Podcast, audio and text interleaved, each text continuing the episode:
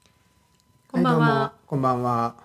じゃあえー、じゃスランチあ、ェスランチェ。はーいまいちならなかったい。ね全然ならなかった。第7回えっ、と、これね、第7回ですね。わ今日スランチェしたのはお今日のスランチェしたのはちょっと珍しくカクテル、カンパリオレンジっぽいカクテルを作りましたでうん、ベースがこ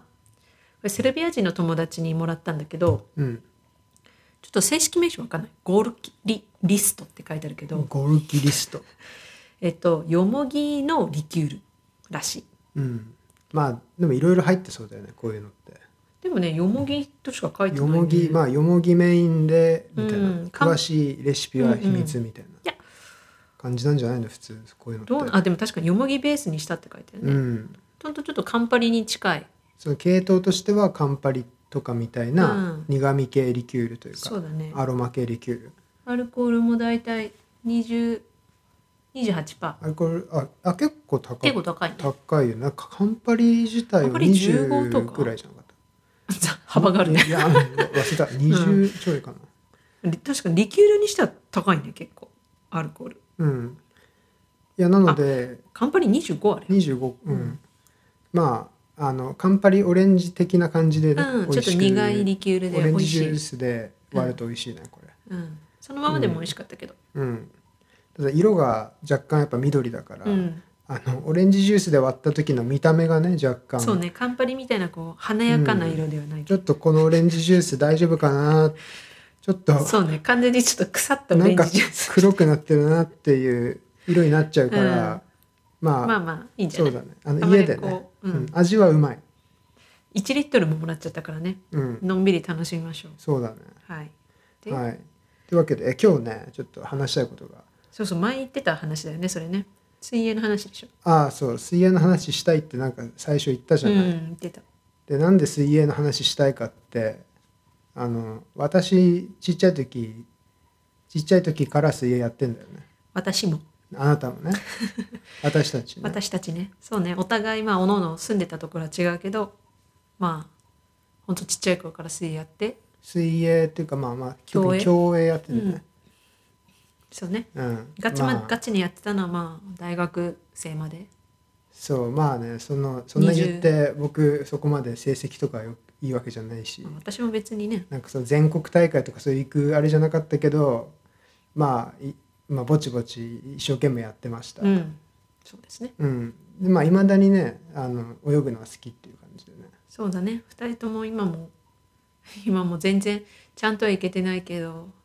なんか簡単に言うとドイツにはこうフェアラインって呼ばれてるものがあってフェアラインって多分日本で言うとまあサークルとかクラブ活動とかそういうもので、もう何ら別にスポーツ関係なく音楽だったりとか、まあ、地域の人とか子どもたちがこう集まってクラブ活動するみたいなうん、だからまあクラブ活動地域のクラなブんかチクーラムみブたいなね活動っでもっとラフなね、て感じだようね、ん、でなんか子どもの水泳教室とかも基本的にそのフェアラインっていううん、ので全部大体みんなやっててで大人のコースもあるみたいうな、んマスターズで私たちはその、まあ、地元の今マスターズに所属させてもらってそうなんですよね去年コロナ禍でなんか問い合わせてね入れてもうんら入っれたてり、もらってね、うん結構久々にいいプールが、まあ、近くにあって5 0ルの長水路のプールがあってでそこを拠点にやってるクラブチームで、うんまあ、でもゆるくね私たちこんなもう全然泳いでない私たちでもまあなんとかついていけるくらいそうそうそうまあ一応あれ多分週に2回くらい練習みんなしてて、まあ別に来ても来なくてもいいよみたいなまあ、そんなところにやっているとそう今の私たちはね。そうまあいいよねだからね、うんでまあそういうフェアラインとか始めてぼちぼちちょっと本気でやるかと水泳をね,、まあまあねでやってたところでなんか実はまあ時を同じくしてというかあのまあ我々それその最近やっと水泳また始めたっていう話ですけどその世間的にもねなんか競泳がもともと競泳ってあの結局いわゆるマイナースポーツだったじゃないですかあ一つマイナー あのまあみんなやってるけではないよどぶっちゃいけやなんていうのそのもはやまあ、アアマチュアスポーツって言うんですかアマチュアスポーツうんのそうだねプあロがのまああんま一りつだったじゃうんない。でまあプロっていう概念はまあ北島康介が作っそたんみたないにねそうそう昔そんななくて今でも何人かいるよね競泳のあのオリンピック選手は多分北島とかがコカ・コーラとか所属してたりとか、萩野公介とかもそうそうそとうかそうあ瀬戸大也とそかうそもうそうそうなんかあの個人でやっぱりスポンサーをこうどっかから見つけてきてというか、スポンサーをつけてやってるらっしゃる選手っていうのは結構増えてきていて、あ難しいよね水泳ってやっぱちょっと個人スポーツじゃ個人スポーツだから、ね、まあそうなんですよね結局ね。ででなんか、まあなかなかそのプロっていうのがなくてでまあ日本だけじゃなくて結構世界的にもやっぱり賞難しいね金かかったレースみたいなのはヨーロッパにあったっぽいけどうん前からね、でもあんまりやっぱりそのプロリーグとかそういう感じじゃないじゃないですかなかったんですよ。まあ、難しいよねなんかやってる私たちからしたら見ててすごい面白いけどなんかなんかこう継続してさやるものでもないじゃない例えばさバスケだったらこのシーズンずっとやってますとかさ野球ももう毎日のように試合がありますみたいなスポーツではないからね。っていうのでまあんまり、なかったんだよねうんうん、そういうふうな面でこうなんかプロとプロとかのリーグを作るっていうのは難しい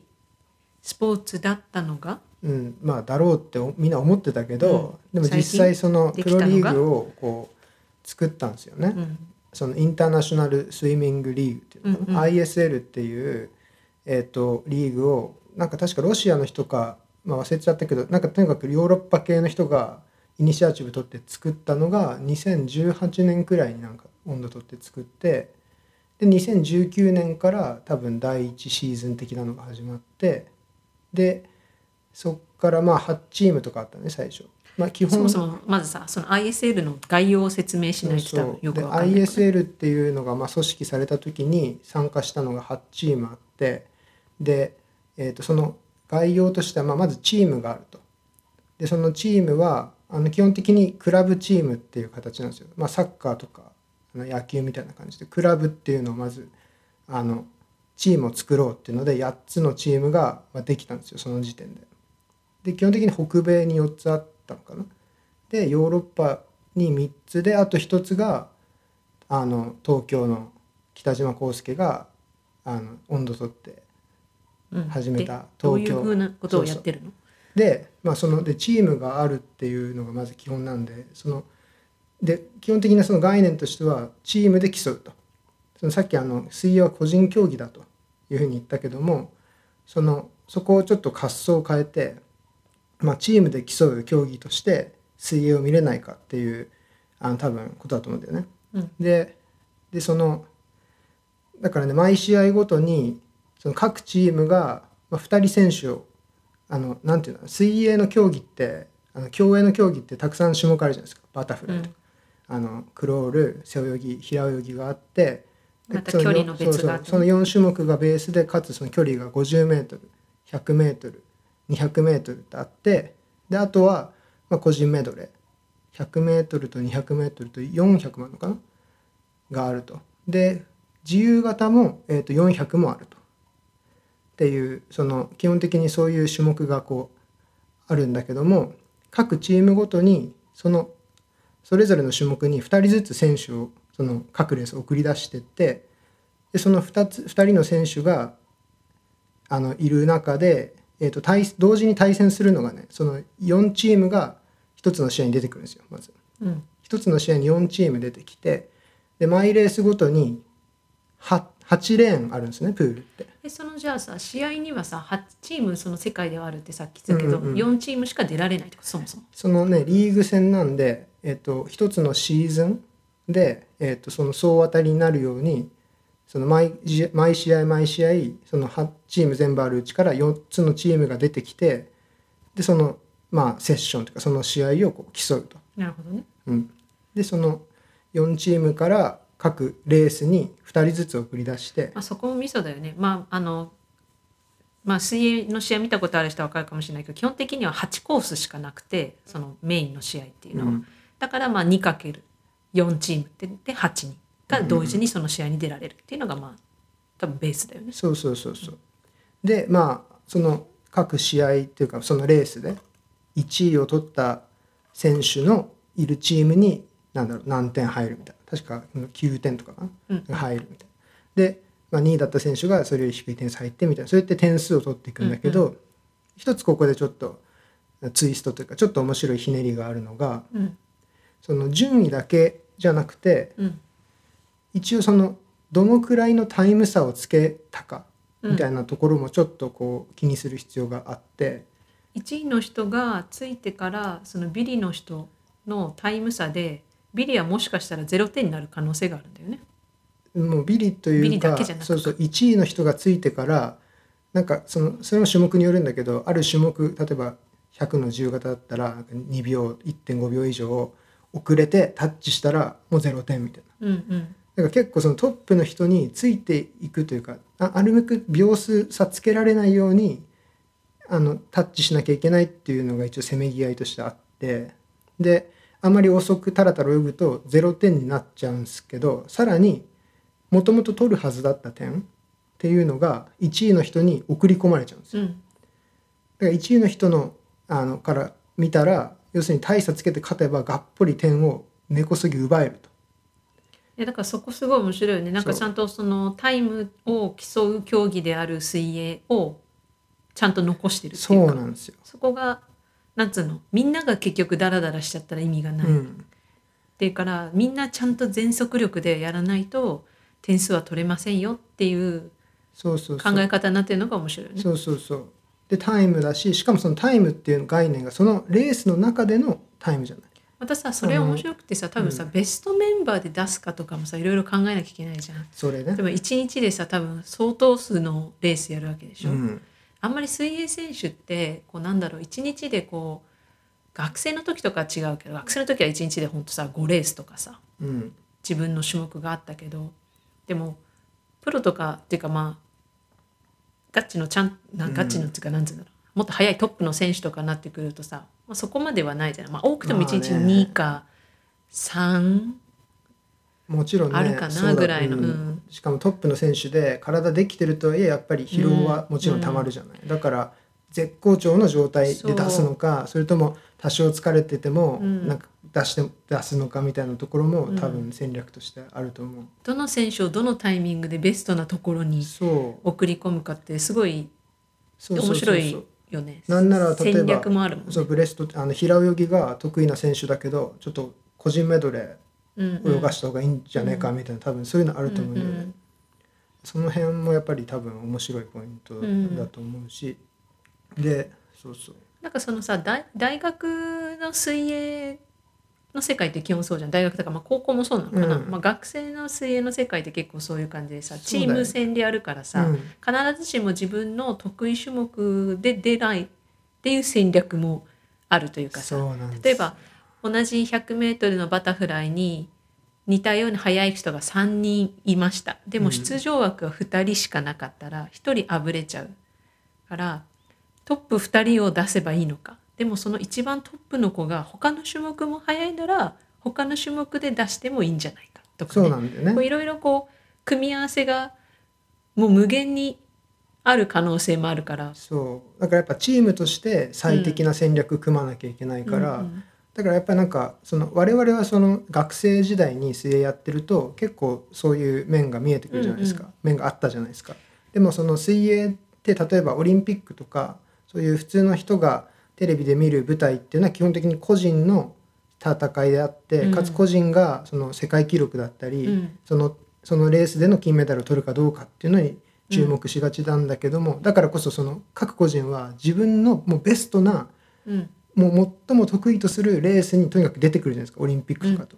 でもこのプロのなこんのなら ISL の距システ離距ム離もし絞ったりすそるうもんそねうそうそう、 100メートルは出るけどそうそうそう200メートルはやめますとかね。うん、でもこのチーム戦的なうん概念だと必ずしもねそういうわけじゃなくてチームのためならこれも泳ぐとか、チームのためにここは出ないとかそういうのがありえるんだよね。あとさ ISL の面白いのがさその国ごとのチームなんだけど必ずしもその国の国籍の選手が出てないんだよね。あそうそうそうそ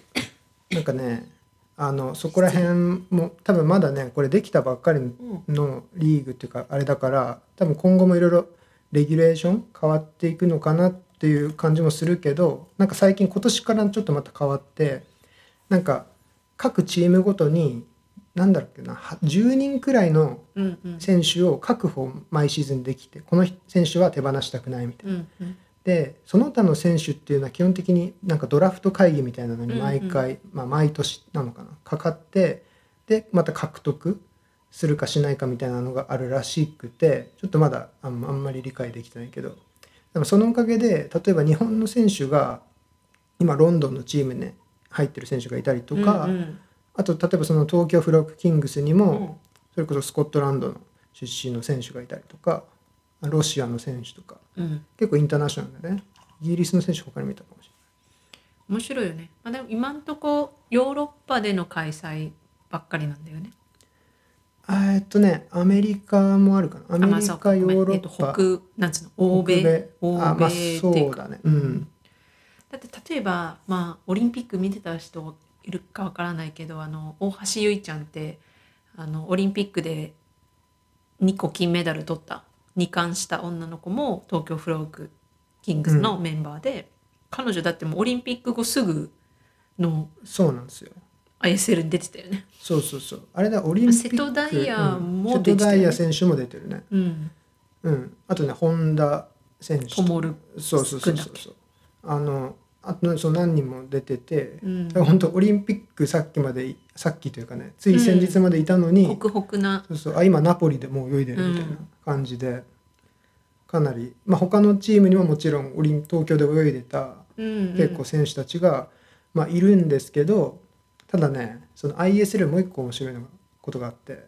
あのオリンピックって長水路で泳ぎますよね。長水路ってね50メートルの長さのあるプール。そうなんですよ片道50メートルうんであって例えば100メートル自由形だったら1回行ってターンして戻ってくるとっていう感じじゃないですか。うんそれがねその ISL の公式ルールというか ISL は常に2 5メートルプールで多分やるんですよ多分それルールなんだと思うんうんうで2 5メートルプールでやるっていうのは結構ねまたオリンピックにチューニングされてるオリンピックを目指してる選手とはまた違うあの選手が出てくる可能性が結構あっていや本当にこれはちょっとマニアックな話になるけどその淡水路の例えば世界記録と長水路の世界記録のメンバーってもう全然違うもんねうん、ガラッと違ううん、まあ同じのももちろんあるけどもちろんあるけどなんだろうなんかね、淡水めちゃくちゃ早いっていうね人がやっぱいるんですよ。これはもうなんかあれだよね本当にやったことある人は分かるけどもう淡水と潮水で泳ぐこの差って全然その全然違う世界の話でうん、もうやっぱ淡水の試合が多い時は淡水向けの練習もしなきゃいけないし潮水の試合が多い時は夏場とかもう潮水でちゃんと練習をしないとそうなもんうだよ。体がの動かし方が違いすぎてうん、もうねかなりね困ほっちゃうぼなんだろう違う競技と見なしてもいいっていう僕は思うくらいにうんそのでなんでかっていうとターンが多くなるわけですよ。25メートルプールだと100メートル泳ぐときに3回ターンしなきゃいけないんですね。うんでターンする時ってそのターンしてから壁蹴るじゃないですか。うん壁を蹴ってちょっとドルフィンキックとか打ってこう浮き上がってきてっていうそのただ泳ぐのとはただクロールを泳ぐのとは違う動作になってくるわけですよターンの前後特に後っていうのはそこでかなりスピードがつくんですよねそして壁を蹴る瞬間っていうのが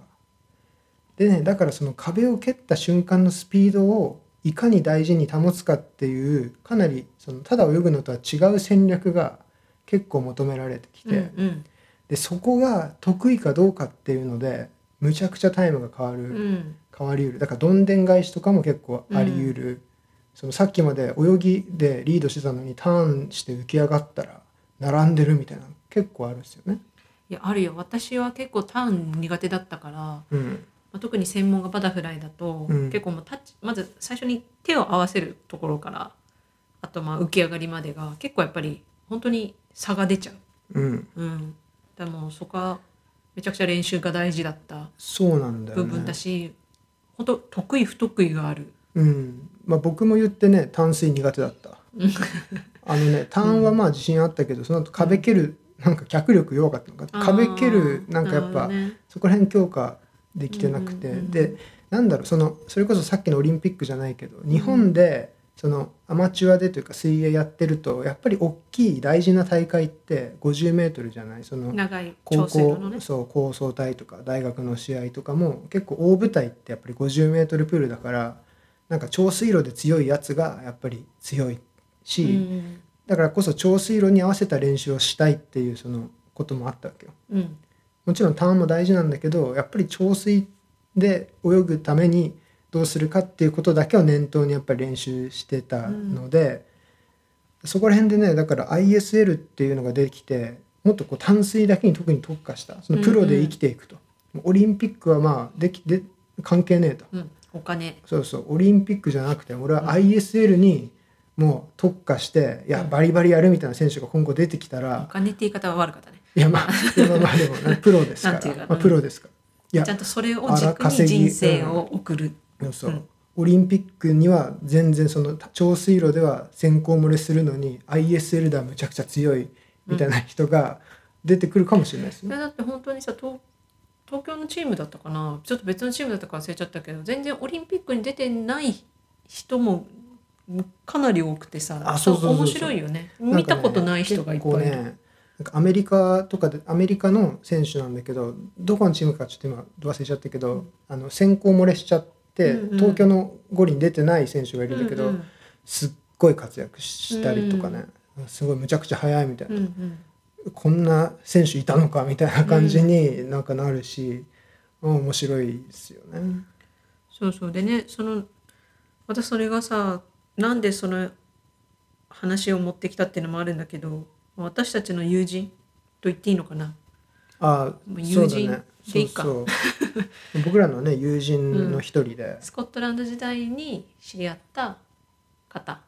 うん私たちよりはさらにも先輩ですねそうその世代う、うん、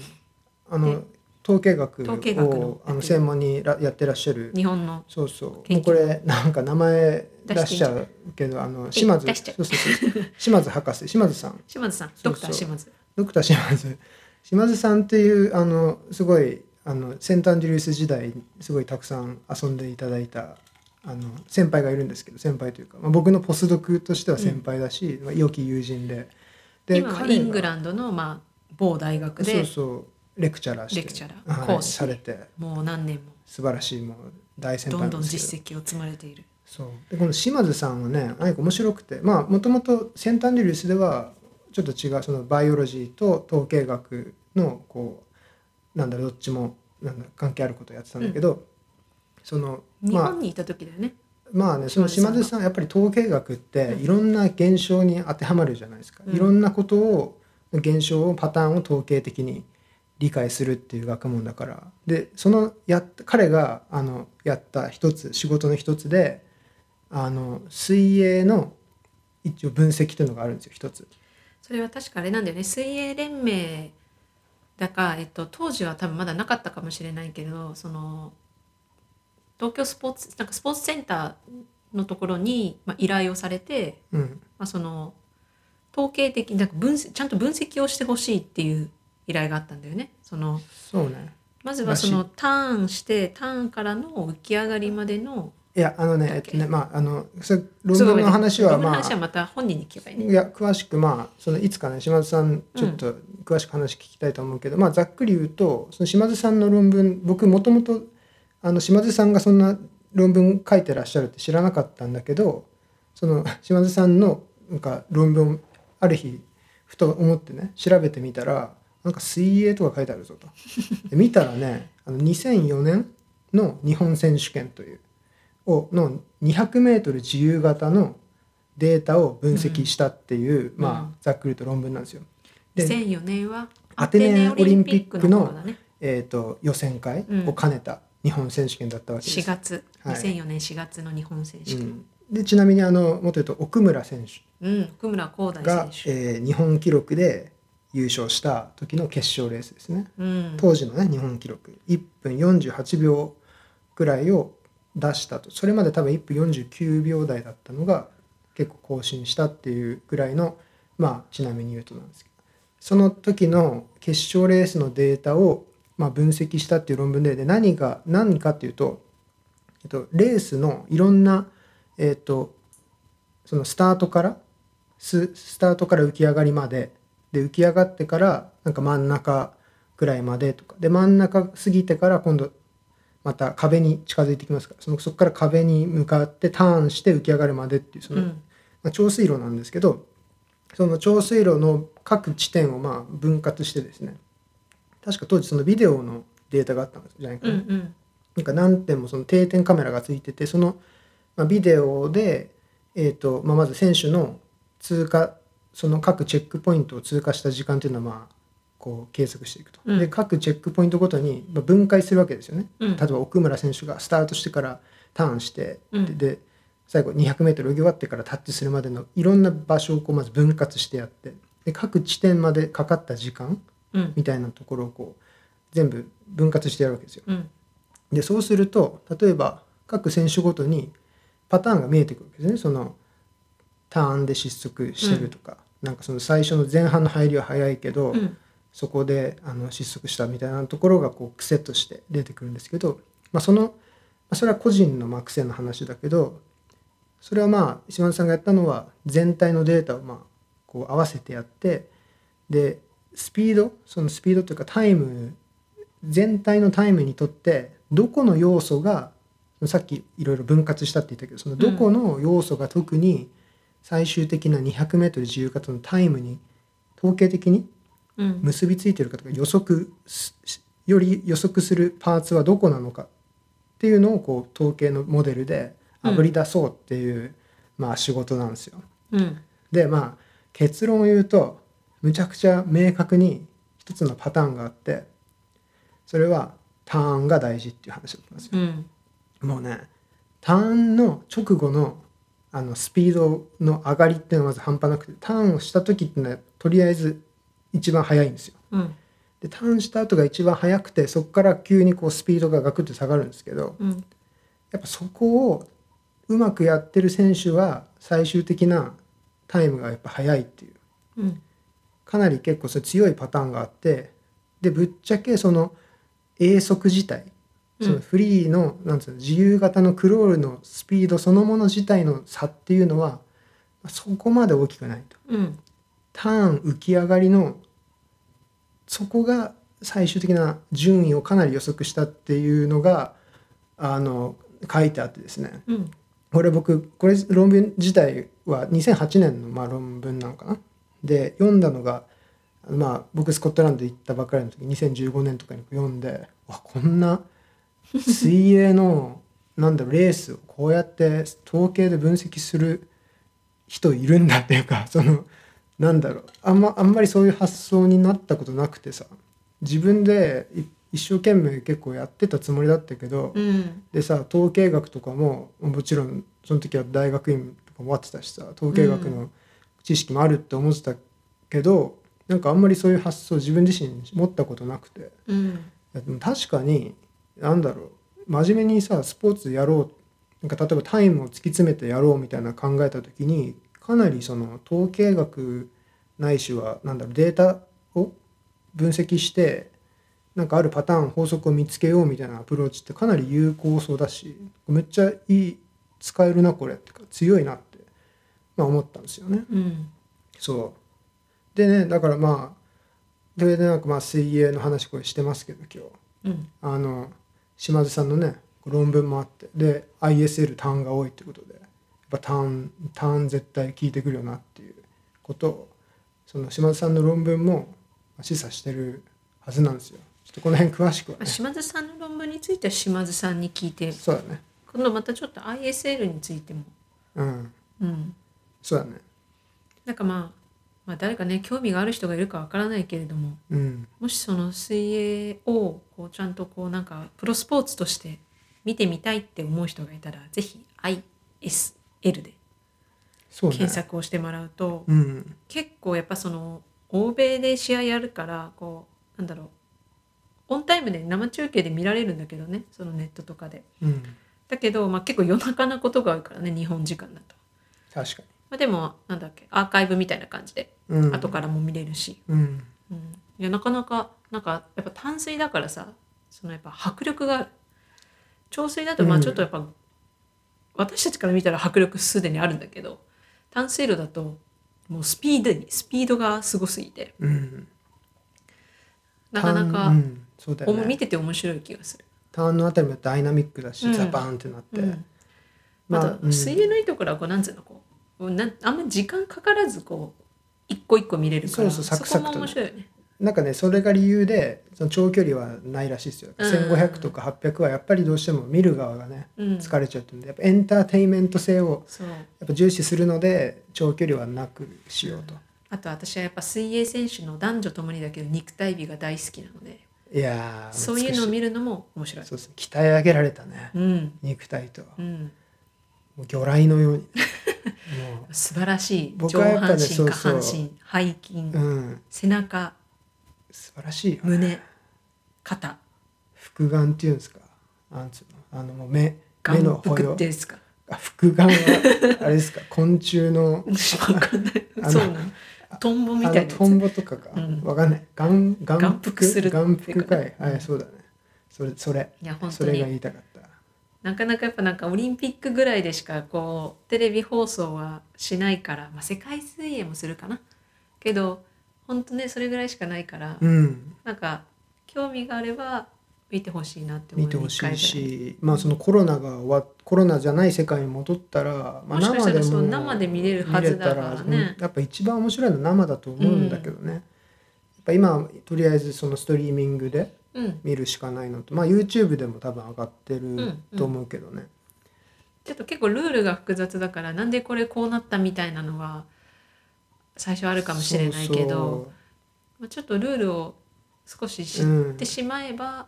面白いかルな。ールと、まあ、あと多分推し選手とか、まあ、あひそれいきいいねまあひいきチームも大事だけどなんか多分推し選手とかをどんどんちょっと掘ってってうん多分各選手の多分いろんなバックグラウンドとかうんなんかあオリンピックは出てないけどここで来たかみたいなのとか、うんその辺が多分見えてくるとすごい面白い面じゃな白いいよね。なんかねそう僕らもまだね言ってそのそこまでねいろい何ろ回かしか学そうんなでんきだてよないねからね。まだにわかっちゃにわか、うんちょっとファンにわ歴にわかですけどまあでもちょっと楽しみができてうんよかったよね。よかったまそうだねあそんなとこかいですそね う。じゃあ次回ちょっとスポ次回ちょっとーツとデータサイエンスの可能性についておはーすごいあの島津博士を交えて濃ゆい題濃ゆいやい僕回それになめるっちゃ話したいいのやでもめちゃめちゃ面白いスと思ポーツとデータサイエンスすごい熱いと思うう。うんそれはちょっとそのうちねなんかうん島津さんと一緒にはいしましょう。島津さんぜひキンキンにしましょう。やりましょう、うんというわけでじゃあそうですね。まあ今日はいはそんなとこころんでなした。とこですかねいや健康のために私たちもちゃんと水泳健康が一番、やりましょうう。ん、健康増進最近肩回さなくなったからなのかも肩こりがひどくて。肩こり背中こ水泳りやるとさやっぱ肩周りすっきりするんだよね、腰こりうん膝の痛み体のほてり、ははいい、い、ろんな症状出てまいりまぜすひから皆さんも水泳はスポーツの王様ですってあの宮城県水泳連盟の会長の人いつも言ってましたプールの中で歩くだけでも気持ちいいもんね、あ気持ちいいようねんう、ん本当ねプールっていいっすよはいはいちょっと水泳ご利用しになっプちゃっーたルけにど乾杯しよはいプールに乾杯しましょうはういじゃあプールじゃにスランチェプールにスランチェー